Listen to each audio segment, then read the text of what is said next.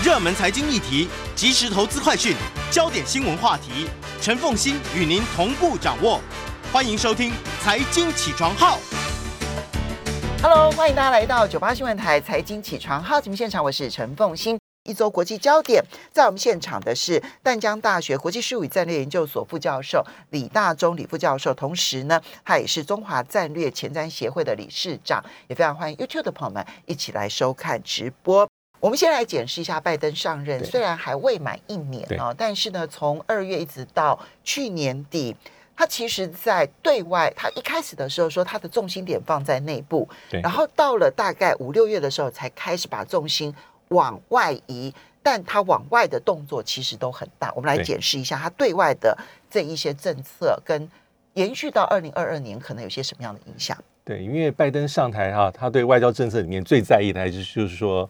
呃，要重新呃重拾美国的领导地位，呃，跟在国际间的声誉，所以他把很多的重心放在说要巩固呃美国的盟友跟伙伴。那其实是针对呃在他之前的四年的这个川普的政策啊，所以拜登说我要重返多边主义啊，要让外交成为美国外交政策的中心啊，我要重新再得到多助。那我要修正过去川普的四年的这所谓的退群的政策，所以在这些方面，我觉得他基本上还有达到一些目标啊，比如说他对北大西洋公约组织的盟友啦、欧洲的盟友啦，还有美国在亚太地区的一些盟友，那重新有一些他的拉拢的动作。那这些呃背后的意涵当然是还是巩固他的领导地位。嗯，那所以我们也看到、啊，包括像去年所谓的这个 Quad，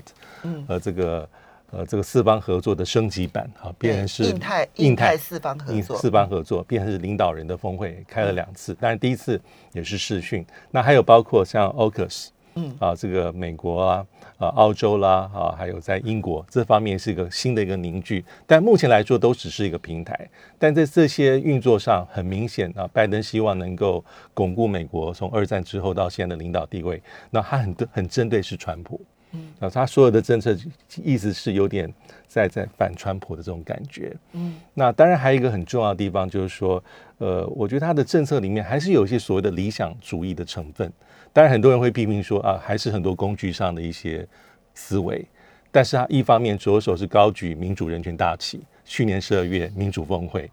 啊，不管怎么样是他说到就做到。另外一方面，他有一些在气候变迁、环保上面，他很重视。就意思是他比较这方面是属于比较民主党比较进步派的，所以这两个是让他希望能够占据那种道德的一个高地，成为他一个在外交政策上美国的一个新的一个特色。你觉得他有所收获，对不对？呃，是有些收获在这方面，嗯，就包括了盟友的部分，对，然后包括了高举一些价值大旗这件事情。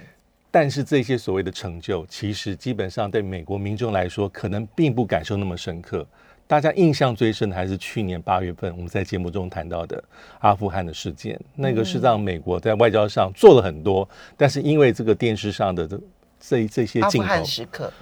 喀布尔最后时刻，所以很容易让民众联想到一九七五年的西贡。嗯，那意思是说，虽然我们知道这政策是对的，而且拜登一直在辩护说这个是他不希望成为第五个总统，还让美国大兵深陷在阿富汗的泥沼里面，而且这是他在执行川普的政策，而且更加谨慎，而且还把时间点往后移了几个月。但是在镜头面前，美国老百姓不希望看到这样的局面，他会觉得说这是很不堪。所以这种美国外交政策有失败的印象，其实深深烙印在美国一般老百姓的心中，甚至包括很多的民主党支持者都未必会这样做认同，知道说这个撤军是对的，但是不希望看到这样的场面啊，这是一个强大的美国混乱的景象，意思是堂堂的美国沦落到此。所以这一个喀布尔时刻的印象呢，他虽然呃撤军，从阿富汗撤军，这也是美国的共识，啊，美国不管是共和党民主党的这个中的共识，但是对于支持者或者是反对者来讲，他都有一个很好的理由，就是你的执行能力你是无能的，所以才会营造出最后一个这样子的一个时刻。对，所以我觉得喀布尔和阿富汗是他最大的失分，嗯，那得分可能就是我们刚刚所讲的凝聚盟友这个部分，还有多边主义，嗯，但我觉得还有个地方在中间，就是不见得是得分或失分，但是它是一个很重大的挑战，那还是属于美国对于这个中国大陆跟俄罗斯，嗯，呃，因为美国的战略压力反而让中俄之间更加凝聚啊，分从两个战线再去对抗美国的这个压力。嗯，因为过去本来就是中国大陆跟俄罗斯本来就是有一些自己的矛盾。或是分歧，但是它的矛盾其实起源很很深很深，嗯，对。但是因为这样的一个共同的利益，所以让它更加凝结，到现在变成这个全方位的一种战略协作伙伴伙伴关系。我觉得这就是对于拜登总统在二零二二年最新的挑战。嗯，啊，在印太地区，可能包括台湾啊，包括南海等等，都是美国的一个跟中国大陆一个交手的一个很重要的场域。那在欧洲，当然就是我们看 这, 这一阵子乌克兰其实没有办法很快能够顺利的解决。我们等一下最后会谈一下，我觉得乌克兰的情势可能比想象中要来的更严峻。对，所以这是在外交上面，就是德芬是确实他不再像川普一样走一人主义，对，没错，这一点呢是很明显的一个转变，而、呃、美国的盟友也欢迎美国这样的转变。是，好，那当然你说这里面有没有矛盾？有，也有一些，尤其是欧洲的部分，但是这个矛盾还没有端到台面上，影响他们的结盟关系。那么第二个部分就是阿富汗时刻呢，终究影响了拜登的声望，啊，这个重创呢，短期之内想要把它给挽回，恐怕困难度很高，所以他外交做了十斗都比不上这一分，嗯，对不对？我觉得这这个形容很贴切，传神，嗯。那最后呢，其实要注意的就是今年会延续下来的是中俄可能会更紧密，中俄更紧密挑战美国，而这个时候就要去讨论的是美国有能力在亚洲跟东欧两边同时作战吗？好，这个就会挑战这个美国的一个这个这个能力。好，那不过在内政上面，因为今年呢，哦，拜登会有一个很大的考验，那就是在呃，年底的时候呢，有一个期中选举，嗯，对，目前状况如何来如何来看？我觉得主要内政里面哈，因为期中选举里面牵涉到几个重要因素，就是你执政一年，一般而言，美国老百姓还是看内政的表现，但是目前来看有几个面向，防疫，还有社会对立，经济啊，经济的面向，第三个通货膨胀，第四就是它的重要法案拜登新政。那这几个来说其实都不见得那么理想啊。以防疫来看，那其实美国呃这个新冠肺炎死亡人数它去年十二月中的时候已经超过八十万，那五千万人染疫，那就基本上它并没有平缓，因为这个疫情来说对于对于拜登而言也是个重大的一个挑战，并没有，因为他上任本来是他宣称他会做的比川普来得好，对，如果不是新冠疫情，可能川普目前还是美国的总统，这是第一个，嗯。那社会对立我觉得两极的激化当然不是一天两天，但是在他任内，因为拜登一直讲说他要凝聚美国，团结美国，但是老实说美国的这种分裂在过去一年其实并没有好转。因为我看到一个有趣的民调，就是说拜登的总体支持度当然是现在是下滑到四成，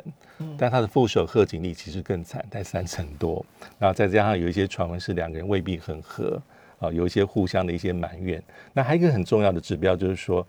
有一个呃指标和民调就是说，美国新总统上任之后一年以内，你的敌对政党的党员对你的支持程度。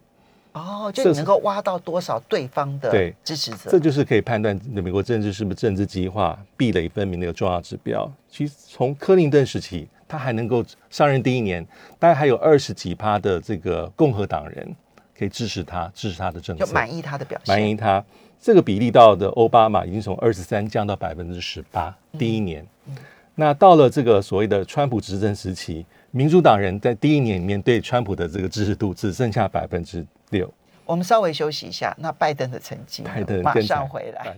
欢迎大家回到九八新闻台财经起床号节目现场，我是陈凤馨。在我们现场的是淡江大学国际事务与战略研究所副教授李大中李副教授，也非常欢迎 YouTube 的朋友们一起来收看直播。好，那么呃，副教授刚刚提到的，就是美国有一个指标，总统上任一年后啊，然后呢去调查他的支持度跟满意度。对，那在他的支持跟满意者当中，如果有属于敌对政党的支持者的话，嗯，就代表他减少了政党的对立。对，对啊，克林顿的时候表现很好，拿到了百分之二十三。对，然后奥巴马的时候已经只剩十八，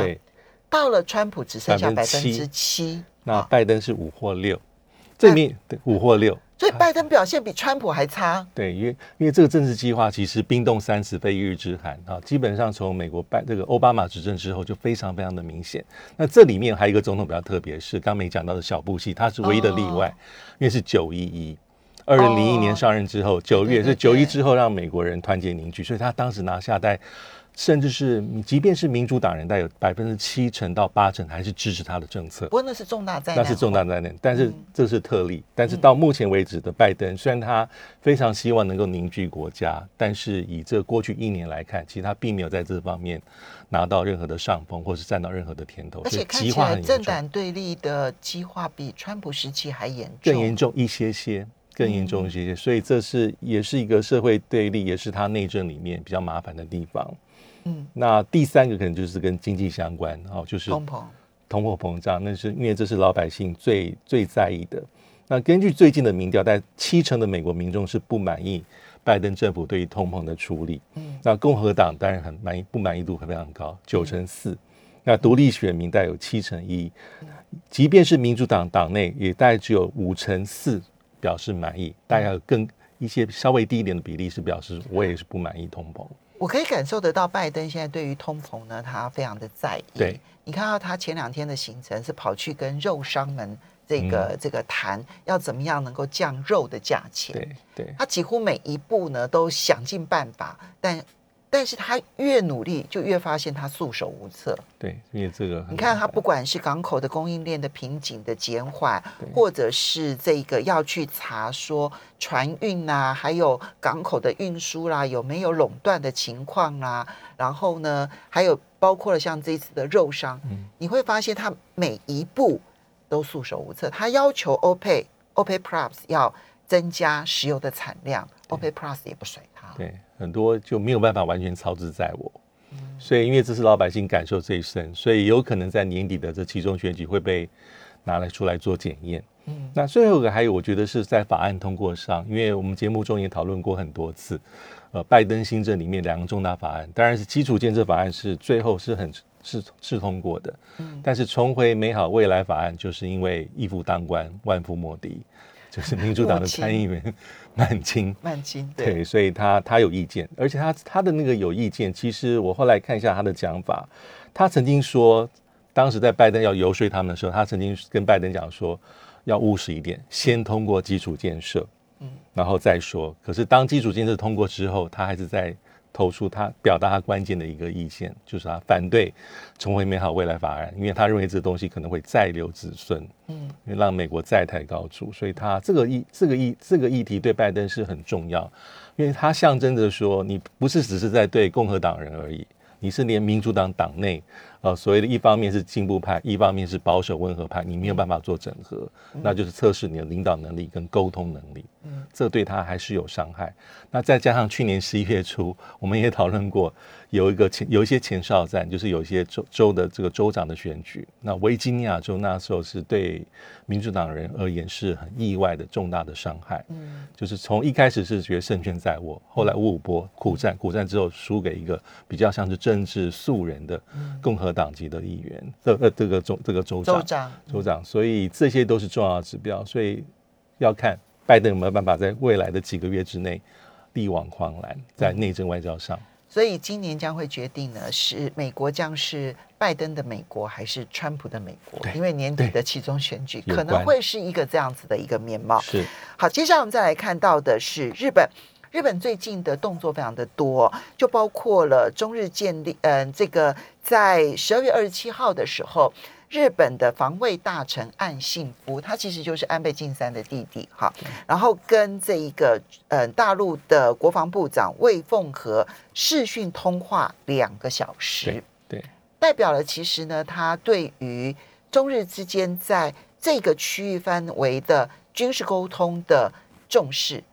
传达了哪些讯息？对，因为这个对话其实是很很重要，因为它距离他们俩上一次对话是二零二零年十二月，已经是睽违一年。但是从会后呃电话通话之后，双方所传递的讯息稍有差别，但是大概可以知道说，第一个是重申各自各说各话，重申各自所关切的，因为日本一定会讲些啊，你们中国大陆海警法啦，啊什么南海、东海啦，你们军费不透明啦，我们关切台海的安全啦，不像单方面改变现状。那魏凤和当然会讲一些呃中国大陆非常关切的一些啊、呃，比如说台海的形势啊、呃、主权领土、海洋权利，当然也特别提到说，就是今年是这个中国大陆跟日本的五十周年建交，建交，所以有一些他的期待。但这里面有一个比较有趣的地方，就是关于军事热线。因为军事热线议题，老实说，其实弄了很久，谈了十几年。但在这一次里面啊，如果根据共同社所发布的新闻显示说，在这次会谈里面啊，双方已经有一个谈到要在真的要去做军事热线，而且是争取就是今年二零二二要设立。但是从中国大陆的版本啊，国防部呃新闻媒体所传递的讯息是没有提直接提到军事热线，但是有提到说要加强双方的防务的合作。呃，进一步的拓展海空联络机制的内容。那海空联络机制，其实这个就很有趣，因为双方中日双方最早在提的是海上紧急联络机制，那是在二零零七年。海上紧急联络机制其实它有一点点类似救难机制的味道。对，是就是双方对。那一开始只提海上。那到二零一二年的时候，当时有一些新的共识，三道共识啊，又说啊，我们要做军事热线，所以这么早之前就提到，我们要统一双方的舰艇跟飞机啊，如果接触在现场接触时候的我们的无线电的频率，还有使用的共同语言是什么，要先建立。那第三个就是我们双方的防卫部门要定期举办工作的会议，工作层级会议，包括局长跟科长，那是在二零一二年。哇，这么久之前，但是因为我们知道后来因为钓鱼台日本的国有钓鱼台国有化的议题，所以让整个的沟通停滞了两年，到了二零一五年才重新的重启。当时有个新的共识，因为在之前都是叫海上联络机制，但从二零一五年他们所中日的共识是说，我们现在要改名为海空，就是不只是海上的接触，那万一在空中有接触的时候，就避免擦枪走火。有个联系的机制是在二零一五年的共识，那到了二零一八年，哈、啊，中日两国真的确立建立了所谓的海空联络机制，就避免海上跟空中发生意外擦枪走火。那从二零一八年到现在，大概每一年都会有这些呃对话或是工作层级的对话，但是里面最关键的东西就是我有这个联络的机制，但是里面这个最重要的拼图是直接的通话，军事热线到现在就是没有成功。没有，即便是这一次，日本说我希望今年达成二零二二，但这里面比较重要的地方就是常常听，但是都是呃只只闻这个楼梯响，不闻人真的走下来。而且你刚刚梳理了从二零零七年一直到二零一八年这么久，那么从二零零七其实就有这个构想，然后呢，先从海上联络机制。然后后来变成了海空联络机制，二零一八年也落实了海空联络机制了。可是这里面啊，这联络机制这件事情，其实我一再提，它就它它可以是属于战争的联络机制，好，或者是冲突的联络机制，但它也可以只是海只是救援的联络机制，是是，所以它可以从人道救援，然后到战争冲突，那个范围很广。是，那呃，军事热线就不同，军事热线的话，它就会更偏政治军事的，是是、啊。而从日本跟中国大陆所公布的讯息来看，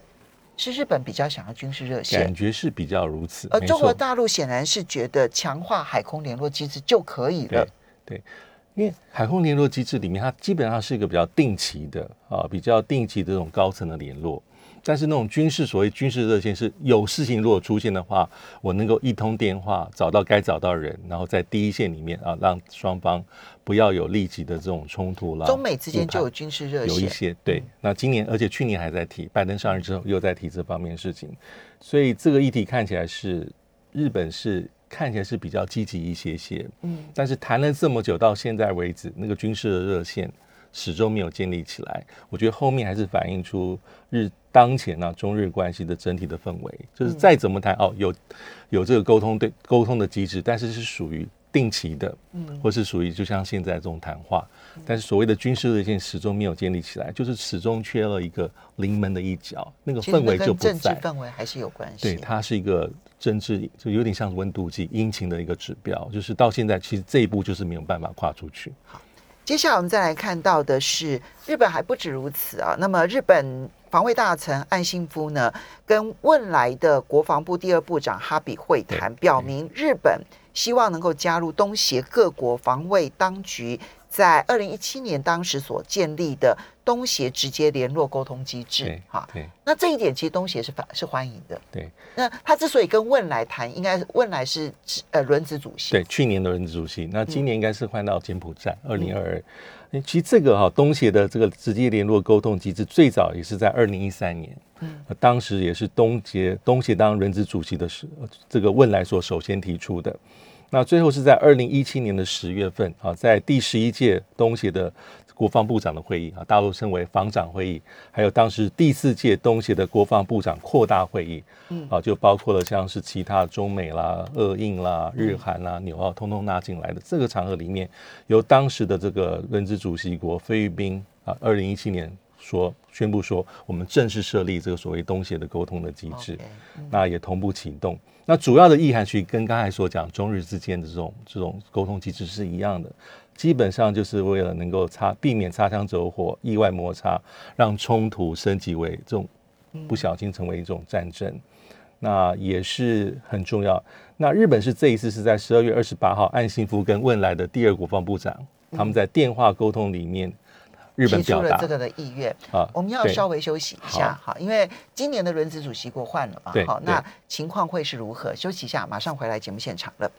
欢迎大家回到九八新闻台财经起床号节目现场，我是陈凤馨。在我们现场的是淡江大学国际术语战略研究所副教授李大中李副教授，也非常欢迎 YouTube 的朋友们一起来收看直播。好，那么嗯，刚刚副教授跟我们提到了，就是嗯，日本表明了希望能够参与东协直接联络沟通机制哈、嗯，那这个嗯，东协直接联络沟通机制呢，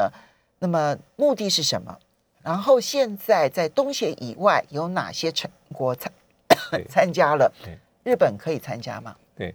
呃，目前哈，如果成真的话，日本应该是呃继澳洲之后啊，第一个、第二个参与这个机制里面的非，所以澳洲是第一个，对。的非呃东协的成员国，那它当然主要的一个目的就是呃直接快速的沟通啊，强化呃各国一些海上的合作啊，避免擦枪走火应该是最重要的啊，就是如果有事情有一些直接的处理的机制。那我觉得背后还是展现出日本的一个比较积极的态度啦，就是说我希望能够跟东协的成员有更加的一些一些连结，那对于一些和平。有多数一些很深的贡献，但其实这一次哈、啊，这个岸信夫跟这个呃这个呃汶莱的第二国防部长其实不只谈这个，嗯啊，因为他还谈了很多是日本的一些期待啊，希望说能够一起呃防止改变现状，能够增加一些防务上的合作，我们还可以跟汶莱签所谓的防卫备忘录等等等等，也是一种做的一种拉拢。所以日本表达了积极介入对这个区域的一个态度，对，对好。对，那其实对，好，那接下来我们其实再来看到的是缅甸，因为我们时间的关系，缅甸呢其实很不幸的在十二月二十四号发生了屠杀平民的事件，所以缅甸军政府现在的状况似乎看不到任何好转的现象。对，我觉得国际社会虽然动作很多哈，但是可能基本上有点束手无策的感觉啊，因为这一次在平安夜的事件，大概有三十位平民死伤。当然，缅甸的军政府的讲法跟一般国际社会跟当地人权组织看法是完全不同。因为缅甸官方讲法是这些是恐怖分子拿枪的，嗯、但是根据比较多的资料，这些应该是平民为主，他们是就是在去难民营的路上啊、呃、被军政府拦截，然后最后发生这样的不幸的事件。那重点是因为从去年爆发政变到现在已经十个月，其实国际社会有非常非常多的一些做法，从一开始东协一些共同的立场啊、嗯呃，但是缅甸政府没有办法完全的接受。那其实包括像美国、像欧盟、像一些西方国家都有制裁，都有很多制裁。那可能联合国没有，因为在安理会里面，因为毕竟还有俄罗斯跟中国大陆意见不尽相同。但是我们看这些零零总总制裁其实很多。那基本上，比如说美国的制裁啊，从三月份开始，五月份有好几项。那制裁对象可能是包括缅甸的官方啊，所谓的缅甸国家管理委员会里面的这些成员啊，就是在政变之后所成立的重要的领导机构。但最重要的是，它针对的缅缅甸一些很重要的出口。啊，包括像这些国营跟军方密切的，什么红宝石公司、什么帝王翡翠公司，啊，缅甸的牧业、缅甸的珍珠产业、经济控股、经纪公司、国防部，还有包括它的内政部，有很多的制裁。那基本上就要掐住它的脖子，希望能够。这制裁有用吗？这制裁我觉得不见得有用。因为通常在国际间来讲，制裁有几个重点。第一个，它一定要需要时间，对，它是旷日费时，它不可能今天制裁一个月、一年后马上奏效，这是第一个。第二个，制裁要看它的对象有没有办法很明确的、精准的打击到你所要打击的人、领导高层。以这个例子而言，就军政府，还有包括一些帮缅甸在做做生意、能够赚取外汇的这些公司行号。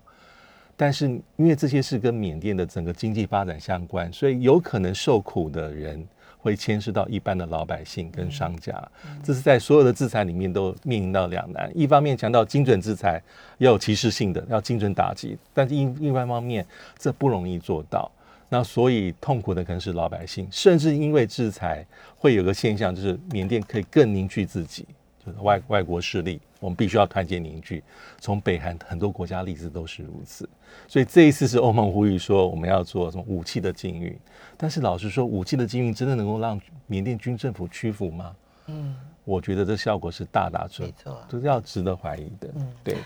好，接下来我们再来看到的是，美国呢终于派驻了驻中大使、驻华大使伯恩斯，对，其实这个延宕了将近一年的时间。伯恩斯什么时候会履新呢？然后，嗯、呃，他的态度如何？对，他比较特别是他是职业外交官，因为这一点，因为他当然他早就退休哈，他是在二零零八年离开政府之后就就在哈佛大学教书，但他的背景是当过国务院发言人、驻希腊大使、驻北约大使，也在小布希政府时期掌管国务院，他是第三号人物。但我们看他的背景，欸、其实很跨党派。对，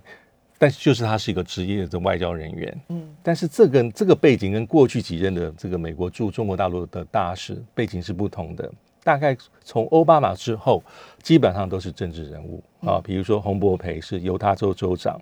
那奥巴马任命另外一位骆家辉是华盛顿州的州长，嗯，啊，奥巴马还有一位是这个富卡斯是三十五年的民主党的参议员。那川普时期的那个布兰斯塔德，他是两任的爱德华州的州长，所以这一次他的任命比较特别的地方是，他是职业外交关系，他对于外交事务跟美中关系的掌握程度，我觉得是比较深的。嗯，但一般我们台湾在报的是相关新闻的时候，都会注意到他讲话强硬的部分。嗯，但在参议院里面做这个任命、听证任命的时候，立场强硬跟坚决，大概都是一般的特色常态，嗯，但是里面他讲很多东西，比如说他对中国大陆判断，他也讲到香港，他说他该讲的时候讲，这些都 OK，嗯，但他特别提到的是说，美国会坚持自己的一中政策，还有就是我们会依照台湾关系法跟台湾保持非正式的外交关系，协助防卫台湾防卫自卫，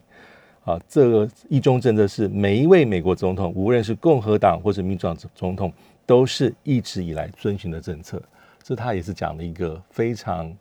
就是很持平的，